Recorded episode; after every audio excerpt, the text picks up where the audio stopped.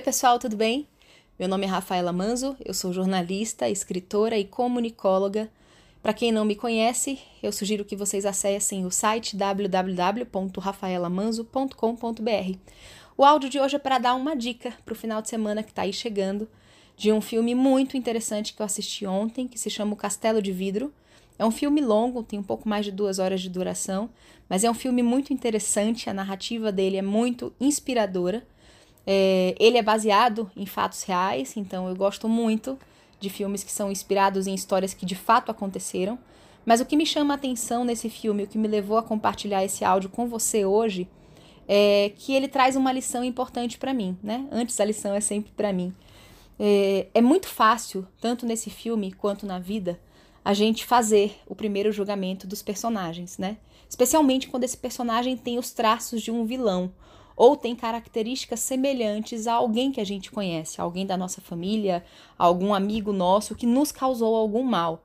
Se esse personagem tem atitudes próximas dessa pessoa que a gente já julgou e já condenou na nossa história, muito provavelmente a gente vai julgar e condenar também esse personagem por ele ter essas características que por associação a gente consegue rotular, né, carimbar.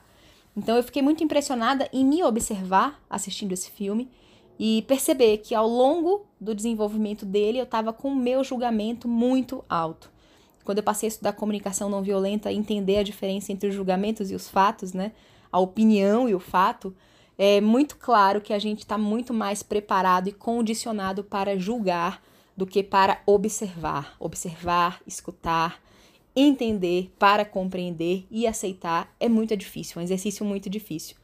E é interessante a gente fazer isso nos filmes inspirados em fatos reais, porque os traços do, entre aspas, vilão são revelados logo de cara.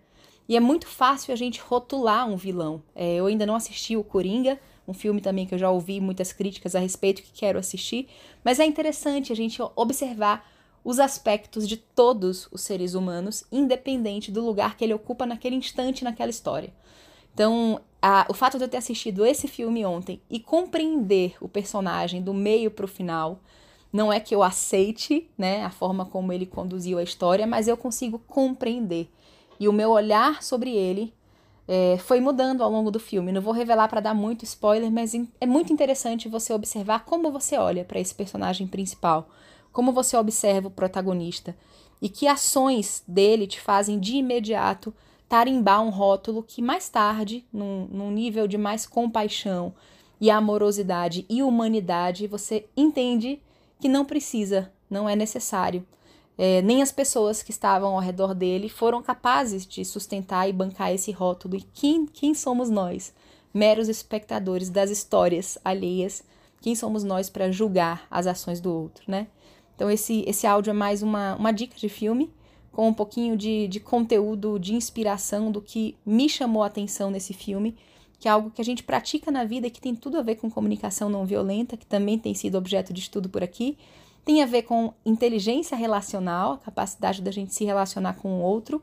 E também tem a ver com por que, que a gente se desconecta tão rápido quando a gente percebe é, a, a, digamos, as características negativas, né? Os defeitos alheios. E como é fácil estar nesse lugar de julgamento, de julgar que o outro fez é errado, é feio, não é certo.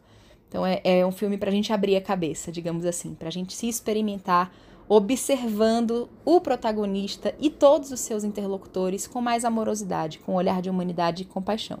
Eu espero que vocês assistam, depois me contem se foi interessante, qual foi o primeiro olhar que você teve sobre o protagonista, o protagonista e os demais personagens, e se ele te trouxe algum aprendizado, se você pôde observar os seus sentimentos e emoções enquanto assistia esse filme, tá?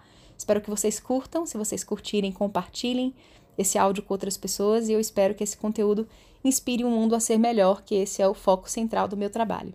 Um grande abraço e até as próximas!